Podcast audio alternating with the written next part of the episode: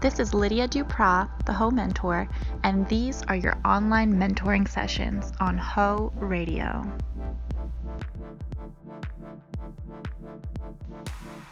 Hey ho! I'm so excited to bring you a controversial topic. Oh my god, people are gonna react to it. But all I really care about is you and your understanding of what I'm about to talk to you about and it's a taboo within the industry or community, and it's the hoarchy. I'm rebranding the adult industry, as you might recall from another one of my episodes. Uh, I'm trying to remove the word whore. Not a fan. Not a fan of the stigma. So from horarchy to hoarchy. Uh, not as catchy as adult entertainer archy. So we're gonna go with hoarchy. Now it's always a battle between different types of people in the industry on who is actually better.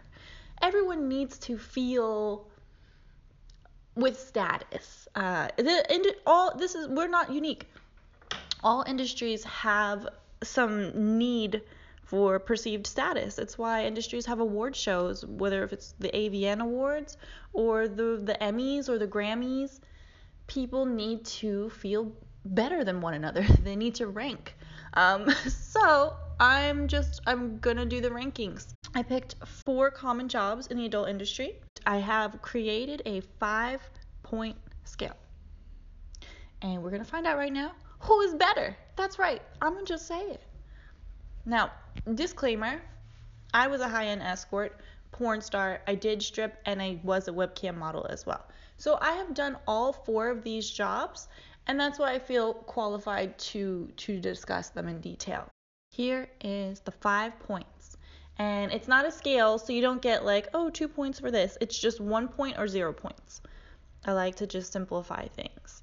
The 5 points are how much money is made, how much contact you have to make with your customer, how um, flexibility on staying anonymous, how this can be used as a stepping stone in the future. So you get one point if it is a stepping stone and no points if it's not a stepping stone. And safety level. Let's start with escorts. Do they make a lot of money? One point for that, because yes, they do. Two, full contact. So that's zero points. They have to make full contact with their customer. Can remain anonymous. One point. Escorts can blur their face, they can tour in different cities or countries, and they use fake names. Is it a stepping stone? Yes, they get one point for that. Escorting is a fantastic stepping stone, whether if you're using your money financially to fund a business or another dream, or just with the connections that you make from networking with these wealthy gentlemen. Here's where escorts lose a point. It's extremely dangerous because they make full contact anonymously, they are subject to trafficking, assault, and arrest. Even worse, it's all bad. It is not safe. Not safe. Zero points. Escorts score four out of five. Next, let's do strippers. So, do they make a lot of money? I gave zero points for this because the cash flow is very inconsistent. And unless you're a famous stripper, you're gonna, the majority of strippers have very inconsistent cash flow. And they have to pay house fees, they have to tip the bouncer, they have to tip the DJ. By the time they're done tipping out, they're, they're just not bringing home that much unless you have a huge following, you're getting private bookings. Zero points for the cash flow. Next, strippers make no contact with their customers. I mean, maybe they do, but in general, you don't touch a stripper. So, boom, one point.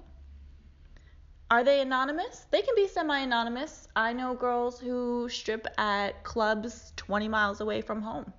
And in the future, when they're meeting their family, they can't Google a girl and be like, oh, you stripped. So they get one point for being anonymous. Well, it's called semi anonymous. Is stripping a stepping stone? Absolutely. Look at Cardi B even Channing Tatum. You can strip your way into fame. You have access to celebrities. And since you're not making full contact with your clients, you can shed that stigma all motherfucking day. And it has an extremely high safety level. There's bouncers at some of the more famous clubs, they even have police at the entrance. You're to be okay. So, safety level, get a point. Where does that put us? Strippers score 4 out of 5. Next job. Porn. Porn stars. Porn stars make good money. They're making about $1,000 per straight sex scene, plus the real money is being made from them producing their own content. So, yay for being able to keep all of their money, controlling their image, controlling their cash flow. You get a full point for, for income. Do they have to make full content with their customers?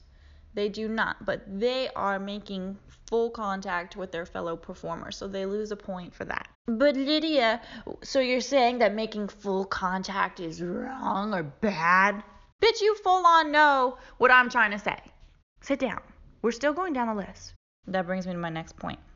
Porn stars cannot shake that stigma. It's there forever. Forever! You can Google me right now and see the inside of my butthole. It's not going away. It cannot go away. They they will be crucified for their career in porn until they die. Zero points. Porn is porn a stepping stone? Absolutely. Yes. Not only is it a stepping stone with the fact that you can create and control your own content, which gives you freedom, flexibility, and you can really fund your your next level dream. There are some great mainstream opportunities as well. We have James Deen, Sasha Grey, and now look at Stormy Daniels. And porn stars score a point for danger levels. They are the cleanest people ever. They get tested every two weeks for STDs, and usually the only time someone pops for anything is when they're entering the industry and they've never had an STD test before. For the most part, you can expect to not get assaulted on set it's happened before, it's happened to me, but cameras are rolling. It's not typical to get assaulted. So the danger level, you get a point. It's very safe. Overall, porn stars get a 3 out of 5. Next up is a webcam model. Webcam models gotta take a point away right away. They make the least amount of money. It's hardly sustainable. Most webcam models have several hustles going on or even full time jobs and they do it part time. But here's where they get you they make no contact. In fact, they don't even have to leave their home, let alone their bed. So, one point for making no contact with their customers. Is being a webcam model a stepping stone? No points for that. There's no there's no famous person or rich person who has made their fortune off of being a webcam performer. Webcam models get a point for being able to stay anonymous they have the luxury of geo blocking. So they can block out states, they can block out countries, they can really control their audience. And for danger level, it's the safest because they don't have to leave home. So webcam models end up scoring a 3 out of 5. So escorts, 4 out of 5. Strippers, 4 out of 5. Porn stars, 3 out of 5. Webcam model, 3 out of 5. These points can be argued, especially anonymousness. If you swap that anonymousness with porn stars, a lot of people think porn is the top because of the fame. So that could put porn stars, bam, right? Four out of five. And with webcam models, you can argue the stepping stone point as well because webcam models, they're going to say, I don't need it to be a stepping stone because I can remain anonymous and work from home. I'm not really making much of a sacrifice here, so I don't need to struggle to use it as a stepping stone. Webcam models usually use it to supplement income and it serves its purpose. So that would put webcam models at 4 out of 5 as well, depending on what purpose they actually are trying to serve for themselves and what purpose they're trying to serve for themselves. Now, since out of all four of these jobs, everyone scored between three and four points, with one point being a variable, I can see why everyone believes that they belong at the top. Because they do, because we're all equal in the regards of what we're doing, why we're doing it, and the sacrifices we have to make. It's really up to you where you hold your value, where you hold your self importance, but it, it doesn't make you better than someone else. And why do you need to feel better than someone else? Is it because you feel shitty about what you do? Maybe you should try one of the positions that you keep talking smack about. I know some escorts who talk hella shit about porn stars, but low key, they fantasize about being a porn star and making contact with people that they're actually attracted to. I know cam girls who talk shit about escorts, fantasizing about having all those experiences outside of their home and finally making a ton of money. So if you're hating, you're projecting. So either stop or keep it to yourself and maybe take the time to reflect and be like, huh, maybe I should branch out. Or, huh, I'm a salty bitch. Maybe I should retire. There you have it, the hoarchy debunked. It's so problematic and destructive to the community aspect of our industry. I'd really appreciate it if you did just take the time to consider this, to share this message, to educate others, and to practice more open mindedness and acceptance. No matter who you are, no matter what you do in this industry, you belong. You're allowed to be here. And if you want to just do one job or if you want to try all the jobs, you're allowed to do that too because we are not regulated. And even though that can be scary, it can be really beautiful too because you don't need some sort of PhD to try and strip or to try and webcam or to do porn. You just need to have the balls. If I may get personal, I'd say I had the most fun doing porn because I was so boy crazy and I just loved the attention. Uh, I made the most money doing escorting. Webcam was my safety. It's how I got started in the industry, and it was consistent work that made me feel very comfortable and in control. Webcam gave me a lot of control. I didn't have a great time stripping.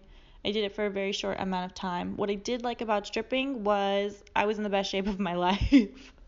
I looked good.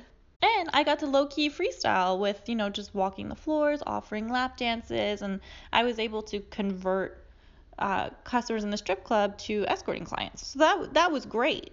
My biggest issue there was having to pay everyone else, uh, tipping out. I had an issue with that, and I had an issue with other girls. They weren't super friendly to me, and I just didn't really have the patience for it because I was just trying to work.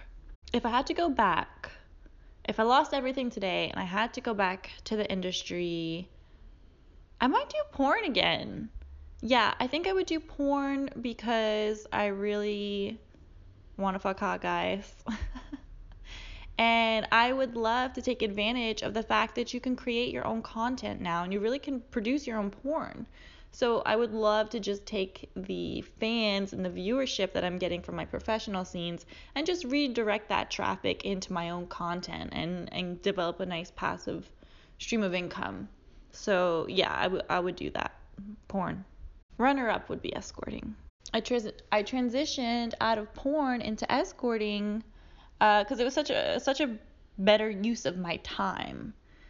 You make a thousand dollars for five or six hours on a porn set, but I was making $1,300 an hour escorting. So it was, it was just a numbers game. It, it just made more sense to escort. Being hella pimped out and in a vicious lawsuit with my porn agent also had something to contribute to my retirement as well. So if I was prioritizing money, I would go back to escorting. If I was prioritizing my experience and longevity, it would be porn. I hope you enjoyed your mentoring session today because it is sponsored by thehonetwork.com. It is entertainment created for the adult industry where we all get to be the end user. It shows for hoes. Okay, I'll see you next time. Take care of yourself and don't just survive, thrive.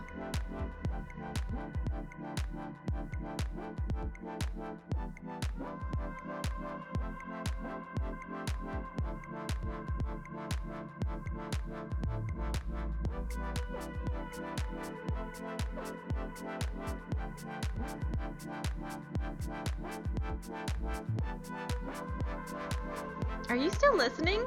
I know, I love this song too, right? It's so good.